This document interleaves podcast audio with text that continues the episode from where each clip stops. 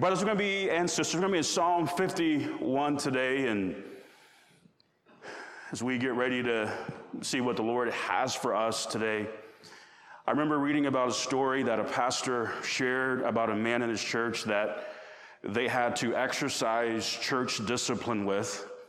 This man was repeatedly committing adultery on his wife, and he was very unrepentant about it. And it came to the place where the leadership of the church had no choice but to remove him from the fellowship of that body. And his response to that was, Do what you have to do. I don't care. I understand what you have to do, but I have no intention of darkening the doors of this church ever again. I don't care what you do. And so they dismissed him as they were right to do according to 1 Corinthians chapter 5 and other places in scripture that we could look at.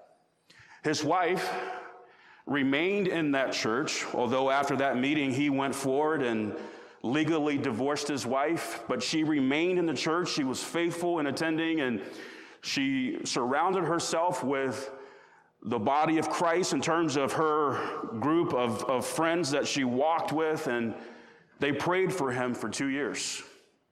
And they begged God that God would do whatever God needed to do to bring this man to a place of genuine repentance. Two years later, he reached out to the pastor and said, Hey, I'd like to meet with you. I need to talk. And the pastor took that meeting, and the man in that meeting told the pastor, he said, I quote, the hound of heaven had been on his trail for two years and that he couldn't take it anymore. He wanted to confess his sin, he wanted to turn from his wicked ways, and he wanted to renew his marriage. This man was in the Army Reserves, and after he divorced his wife, he was sent to Iraq and his job was to process the bodies of soldiers that died in Iraq. And he said, day in and day out, the brevity of life was right in front of me, and the permanency of eternity was staring me in the face. He went on to meet with the elders of the church where he confessed his sin and asked to be forgiven for his outright arrogance and the damage he had done to the church. The discipline was lifted. He was restored back into fellowship of that church. And in praise, that church got to celebrate his restoration to that church body and the restoration of his marriage. It was a beautiful day. Repentance is a word that is very common in our church vernacular. We use the word a lot, but what we see in this story that I just shared with you, we get a really good picture of what it looks like. We get a picture of what true repentance looks like. And we're in Psalm 51 today, and that's exactly what we're looking at, or what we're going to begin to look at today is what does true repentance, what does it look like? And we're going to see King David paint for us a very clear portrait of that. We begin with To the chief musician, a psalm of David, when Nathan the prophet came unto him after he had gone into Bathsheba. So, this gives us the occasion for this psalm. David penned this after God sent Nathan the prophet to confront David about his sin with Bathsheba and his dealings with Uriah and all of that. And so, as you begin unpacking what true repentance looks like, what we see right away, right away, is that true repentance involves confession. It involves confession. And by that, let's just be very clear we're talking about full disclosure regarding what we've done. Full disclosure. True repentance involves confession full disclosure regarding what we've done. Verse 1 Have mercy upon me, O God, according to thy loving kindness, according to the multitude of thy tender mercies blot out my transgressions. So, in this opening verse, we see right away that David, rightfully so, uh, chose the right words. Uh, his word choice is absolutely on point and very reflective of true repentance. He began by pleading for mercy. Why was he pleading for mercy? He was pleading for mercy because he knew he had committed adultery and murder. He pleaded for mercy. Those were transgressions, meaning that David had crossed the line of God's word and had wounded others. Transgressions. And under the law of Moses, that was punishable by death. David knew this. Now, this is very, very important. David appealed to God for mercy, but he did not believe that God owed that to him. He did not believe that he was entitled to receive God's mercy. David knew that he was guilty before God, and David knew exactly what God would have been right to do. Now, this is very critical. Mercy is God withholding from us what we rightfully deserve. David rightfully deserved death, and he knew that. He knew that. But he also knew that God was and is a merciful God, and he appealed to God for his tender mercies to blot out his transgressions. David was asking God to cancel the debt that his transgressions had earned him. David was mightily indebted to God. Verse 2 Wash me thoroughly from mine iniquity and cleanse me from my sin. The first mention of the word wash is found in Genesis chapter 18 and verse 4. And when you find it there, what you look at, it, it deals with the washing of someone's feet. We understood during these times that people wore sandals or they walked barefoot. And so whenever they would arrive, wherever they were going, their feet were filthy. This is how David saw himself except that it just wasn't his feet that were filthy, but his entire life. He's come face to face with what he's done and what he was capable of doing and what was actually in him. He said, Wash me thoroughly from mine iniquity. That word iniquity, it means perversity. David says, I'm perverse. I'm morally sick. I'm morally demented. And he needed to be cleansed from that. He had grossly missed the mark on God's holiness and righteousness, and it was clear to him. Again, confession is full disclosure over what we've done. Notice the words that David is using so far. He talks about, he calls it transgressions. He's exactly right. He called it iniquity. He's exactly right. And he called it sin. It was all of those. Full disclosure. God, this is what I've done. I transgressed. I was iniquitous. I sinned. Verse 3 For I acknowledge my transgressions, and my sin is ever before me. What David had done, he had been concealing in the dark, but now it's in the light. It's exposed now. During those nine months or so, he, he was trying to conceal it, and him and only a few others knew what had happened. And it was ever before him, but it was ever before him privately.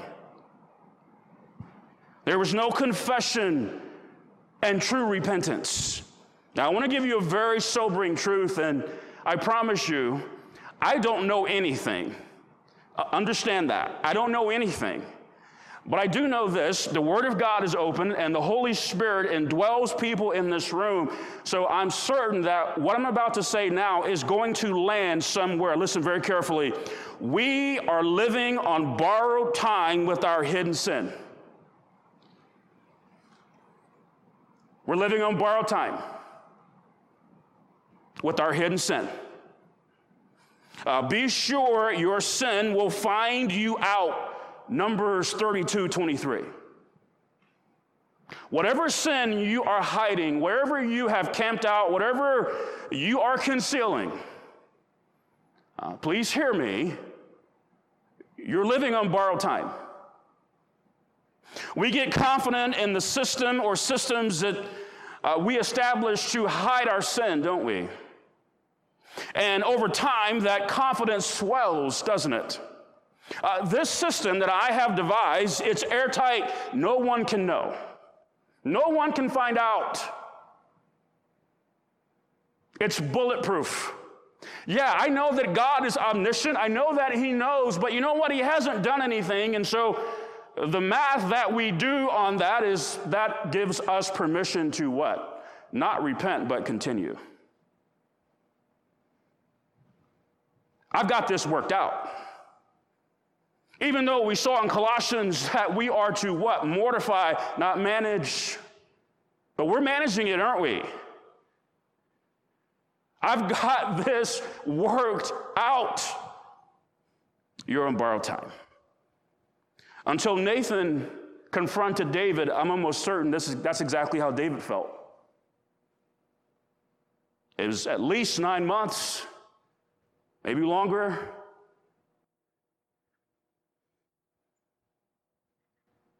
To your surprise, that day is sooner than you think, where your sin will find you out.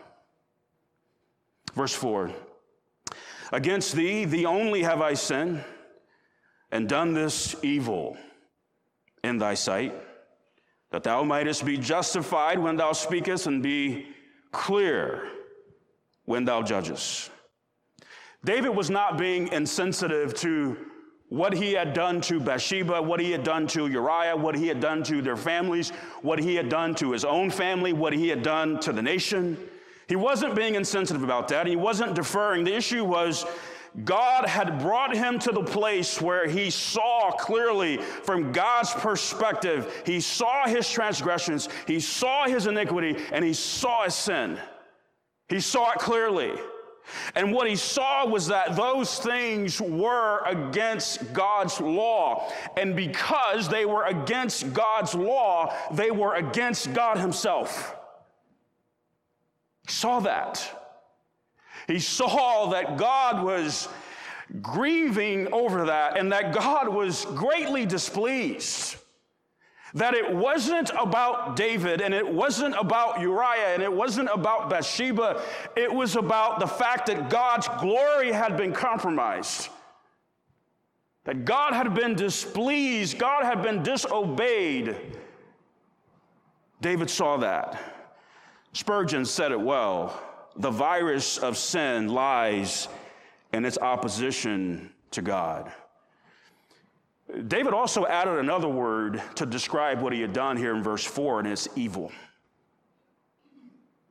What he had done was evil. This is very, very critical. Please. One of the signs of disingenuous repentance is an attempt to justify sin. It's one of the signs. Listen, listen, I, I will tell you uh, many of you know by now, I mean, all of you definitely know, but some of you um, probably know me a little bit better than others, and that's, that's not saying much, just making a point. But you know by now, I don't know everything, but there are some things I have learned. And one of the things I have learned is I have learned what true repentance looks like. I know what it looks like. I know what it sounds like, and I know what it looks like. When someone comes to the place where they are truly repentant, one of the things that you see is that there is no attempt whatsoever to justify or excuse what they've done. No excuses, no lies, no manipulation, no, well, no, no, no, no, no. It is, I did this, period. David did not do that here. he said in verse 4 that thou mightest be justified when thou speakest and be clear when thou judgest. He knew that he had willingly crossed the line of God's law. He knew that. And he knew that God was justified to say whatever God was going to say and do whatever God was going to do. This is why, when the child that was born out of that adulterous moment with Bathsheba, this is why David did not blame God. That's why. He knew. God, you, you decide. See, this is the reality about choices. We have free will, and so does God. We get to make choices, and then God gets to make choices with respect to the choices that we've made. One of my one of the finest moments I've ever seen for any man is maybe know, lived on Long Island for a number of years, and Praise the Lord. I got to lead a man to Christ and disciple him. And the catalyst that really, that God used to bring him to faith in Christ, he had gotten arrested. He committed a very serious crime and, and he sat in jail for almost two weeks. And he came out and came to church. We had been praying for him for a very long time. He was a very hard man. And he came forward one Sunday, he and I spoke, and he met Christ and and I got to spend about two years with him. He's Uncle Rob to my kids. Now, whatever you think about New Yorkers, he's it. he is a New Yorker to his heart, no doubt about it. Love him. But God used that time to get him ready uh, for what was coming. He was sentenced and he spent two years in prison. And I was in that courtroom in Manhattan that morning, and the judge is saying what he's saying, and He's getting ready to sentence Rob, and he says, Is there anything you want to say before I sentence you? And Rob stood up. I don't know that I've ever been more proud of a human being as I was this moment. He stood up and he said, What I did was wrong.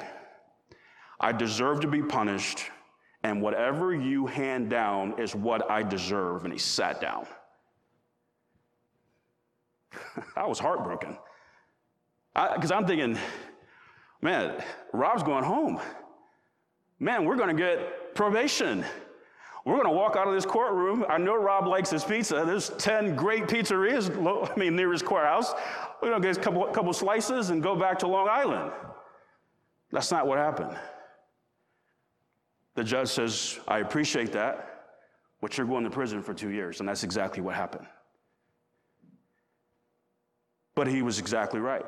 What he had done was wrong, and he deserved to be punished. That's true repentance. Verse 5 Behold, I was shapen in iniquity, and in sin did my mother conceive me. Now, we need to level the playing field here for everybody in the room, everybody listening. Because subtly, what we can do with this psalm is we can reduce it down to, oh, this is the psalm that really talks about and shows the ugliness of the lust that lurks in the hearts of men. So some of us can excuse ourselves as, oh, he's really talking to the men this morning. I'm actually not talking to everybody. Because what he said in verse 5 is true of all of us, is it not? We were all shapen in iniquity, correct? Weren't we all conceived in sin, correct? Please hear this. We are all capable of writing Psalm 51 in the chapter of the book of our life. I don't care who you are or who you think you are. In the flesh, you are capable of producing a Psalm 51 chapter in your life. You have the carnal propensity to do this. And listen, let me warn you. You are walking on dangerous ground whenever you get to the place in your life where you think you are incapable of doing anything. I could never. Yes, you could. How could they do that? That's despicable. It is, but you could do it too. Because you were shaped in the very thing that they were shaped in, and you were conceived in the very thing that they were conceived in sin. Be careful.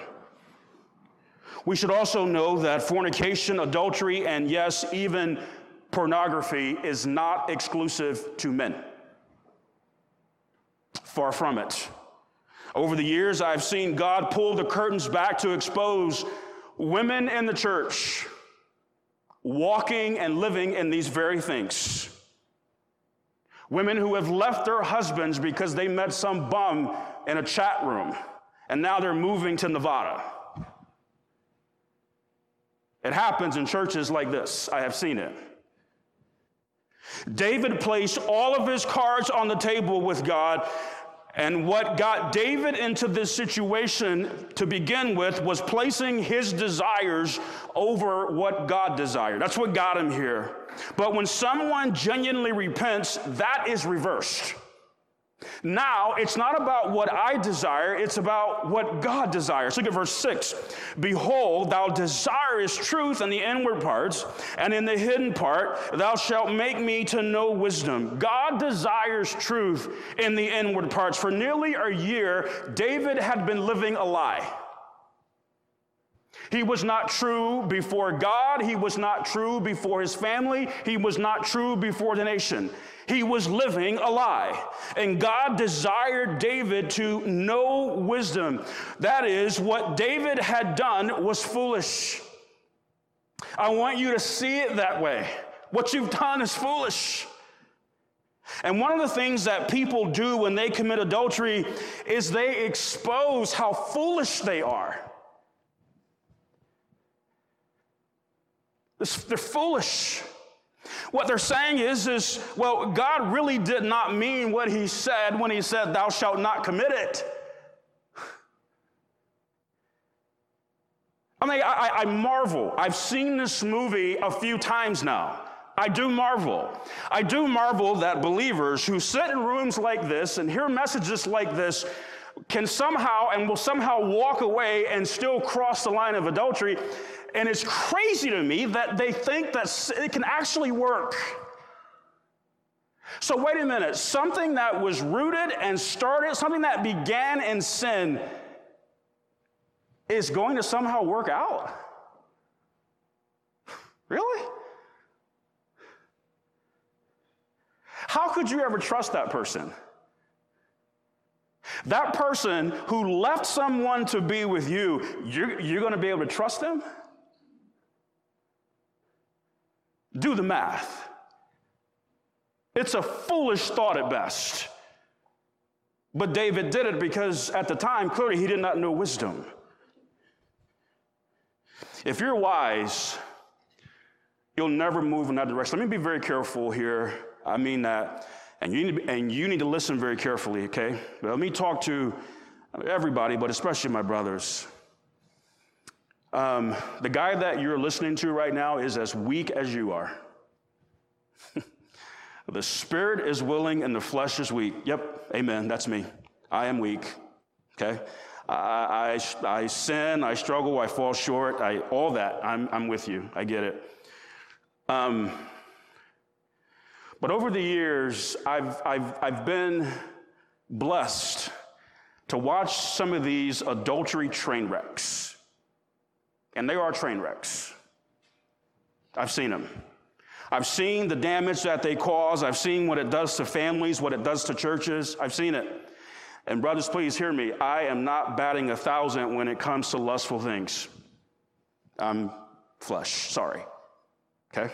I'm not. But I know God heard me. I know that God heard me. And it is never far from my mind but I prayed to God one day in a very sober way from my heart that God, take my life before I could ever physically cross the line and commit adultery against you and my wife. I am certain that God did not lose his hearing in that moment. And I am certain that he took me very seriously. So, Not if, but when I have been, when I am, and when I will be tempted. Uh, sweetheart, pardon my grammar, you ain't worth that. you ain't worth that. I do not believe that God would physically allow me to cross the line. I do believe that God would take my life. You know why I prayed that? That would be better than me ever having to look her in the face. Now, I wish to God I could look her in the face and say, I've never crossed a line with my eyes or my mind or my heart. I wish I, I can't do that. I doubt any man in this room can. But God forbid that I would ever look her in the face. God forbid that I would ever have to walk into Sam Miles' office. That would shred Sam's heart and confess that. God forbid I would ever have to look my children in the face. God forbid I would ever have to stand before all of you. Yeah, death would be better. It would be a gift. So, I'm weak. Once again, per my grammar, but I ain't stupid. so, as I've learned years ago, one big decision settles a lot of little decisions. So, physical adultery, not an option for this guy. Does that make sense? Brothers, I'm not saying that's what you need to do. I'm just telling you that's what I thought I needed to do. Okay, next. True repentance involves contrition. This is penitence. And penitence is a synonym of repentance. And it has in view someone who is genuinely grieving over the lines that they've crossed. But here's what is also very critical about this contrition also is, I'm sorry, contrition is always followed by a genuine desire for a change of life. This is what I'm saying. True repentance, you can't miss it. When someone is truly repentant, you cannot miss what follows. There is a genuine desire for a change of life. Listen, true repentance True repentance is never followed by carnal business as usual. In other words, if we're truly repenting, there's a change. We say this all the time about salvation, right? Right? We talk about the 180, and that's, that's exactly right. Well, that principle carries with the believer. When the believer is truly repenting of what they've done before God, there is a desire to change. I'm not going to keep thinking this way. I'm not going to keep speaking this way. I'm not going to keep behaving this way. They're contrite. And David's contrition is seen in the desires of his supplications. Look at verse 7. Uh, purge me with hyssop, and I shall be clean. Wash me, and I shall be whiter than snow. Hyssop was a plant that could be used like a brush. It was also used to apply the blood to the doorposts during Passover. It was also used in the ceremony of cleansing the leper. Lepers were, as we know, they were deemed ceremoniously unclean, and they could not gather with the body, so to speak, or the community of believers. They had to be excluded from that. And before they could rejoin, they had to go to the priest and had to show themselves clean, and they had to go through a process of eight days. So serious.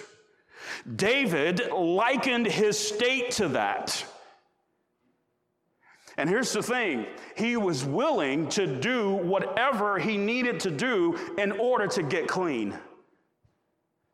This is what I'm saying. When you're talking about true repentance, the excuses go out the door. They do. There's no talkback. There's no arguing with God. There's no negotiating.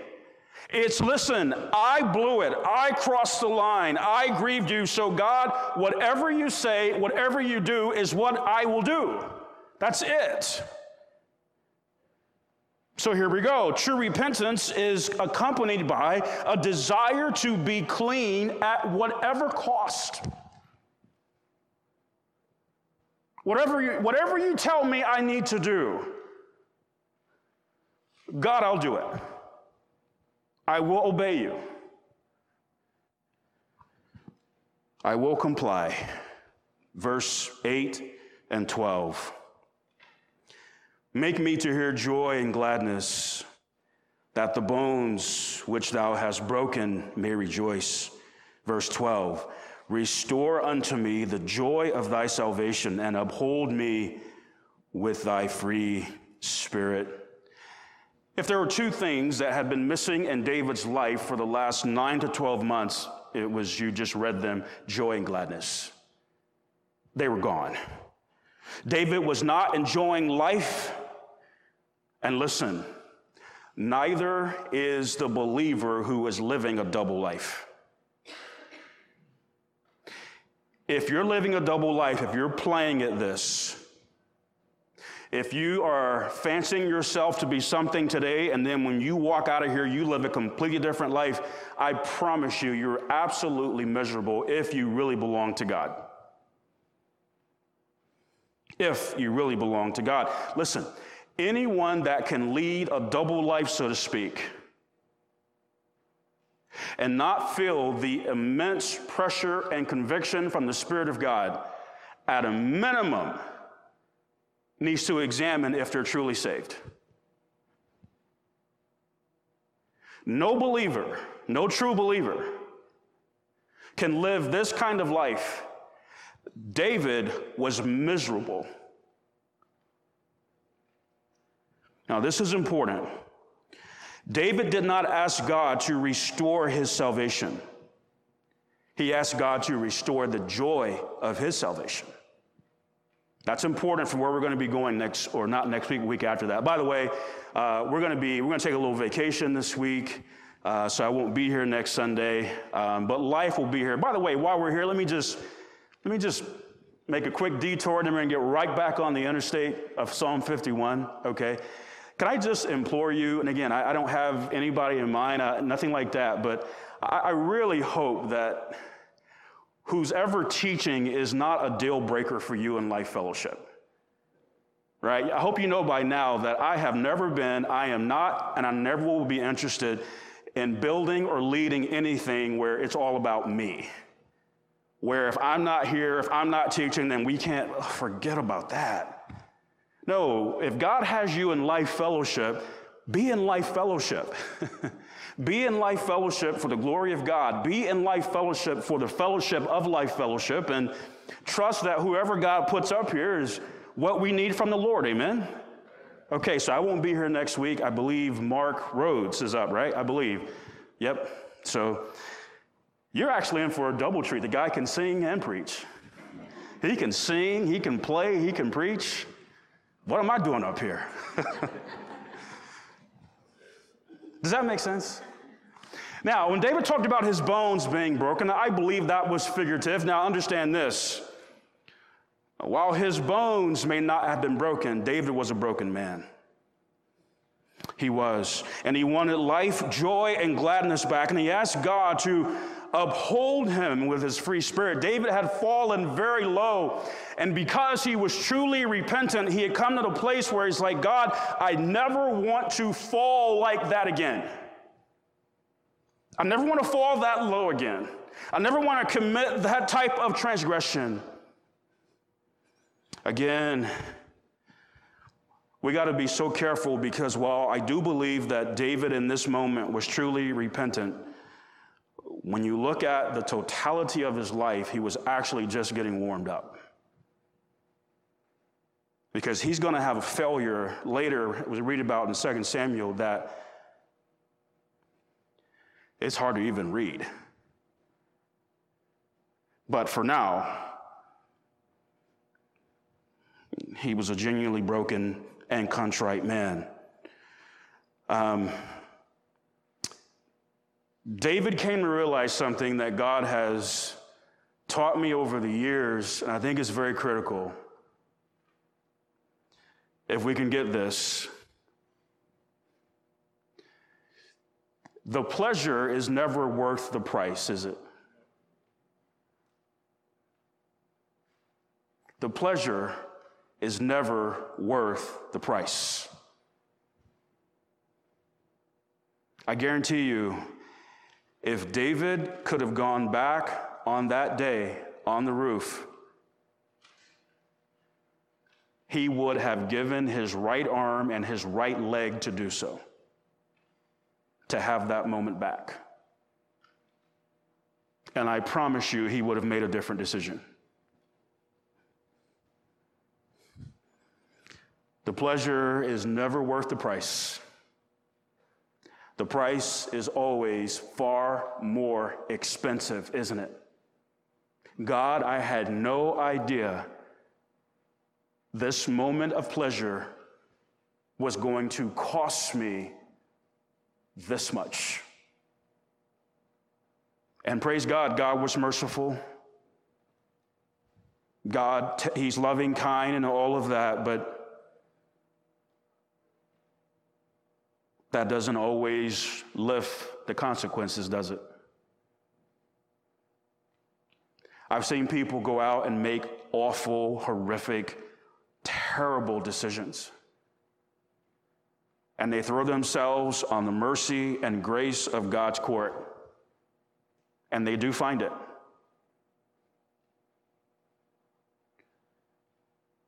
But they aren't guaranteed a new liver, are they? They don't get a new brain, do they? the damage that they have inflicted on their body and the circumstances they've created in life, they don't just dissipate, do they? God says, I'll give you grace and wisdom to deal with all of that, but it's not going away. Jacob walked with a limp, did he not? The rest of his life just so you remember. Verse 9, we'll wrap up here. Hide thy face from my sins and blot out all mine iniquities. He prayed earlier to have his transgressions blotted out. Here, he specified that he did not want God to see his sins and iniquities. Because his sin had been brought into the light, David had become very cognizant of God's holiness and how far he had missed the mark with his perverseness. And the thought of God seeing it was very uncomfortable. Have you been there? Where you didn't want someone to see something that was really dirty and ugly and awful about you. Hey, look, look away. And I don't want you to see this. Have you been there? I have. You know, it's like when we invite people into our homes, what do we do? Well, we prepare for the areas that we know they're going to be in, correct? All right, I want to make sure we're not the only ones who do that. okay? That's what we do. So let me ask you hypothetically. Let's say you invited me to your home for dinner, and if you do, I'll come. I'll come. We'll come. But I walk into your house and uh, I don't just stop at your living room. I don't just stop at your dining room. I start walking all over your basement. I go into your garage. I, I go into your bedroom. I take out your hamper and dump out your dirty clothes. And, and I start going through your bills, your credit card statements, and your medical records. And anybody want to sign up for that? Uh, one thing that's not going to happen is I won't be invited back, right? So, yeah, this is the first and the last. As a matter of fact, where Life Fellowship goes, everybody here. it's like, man, get out of that class. well, for starters, that's inappropriate, but next, there are just some things that we don't want people to see, right? Is that fair? Is that honest? It is. David's heart here was God, I don't want this before you. It's dark, it's ugly, and look away. God is omniscient, He's all knowing, so everything is fully exposed. But listen, some of us, I know this to be true, some of us right now, you've got something in your life, and your spouse doesn't know it, I don't know it. Your kids don't know it. Sam doesn't know about it. Your neighbors don't know about it. The people in your small group don't know about it. But there's something you are concealing. It's dark, it's ugly, it's grieving the Spirit of God, but it is completely bare before God.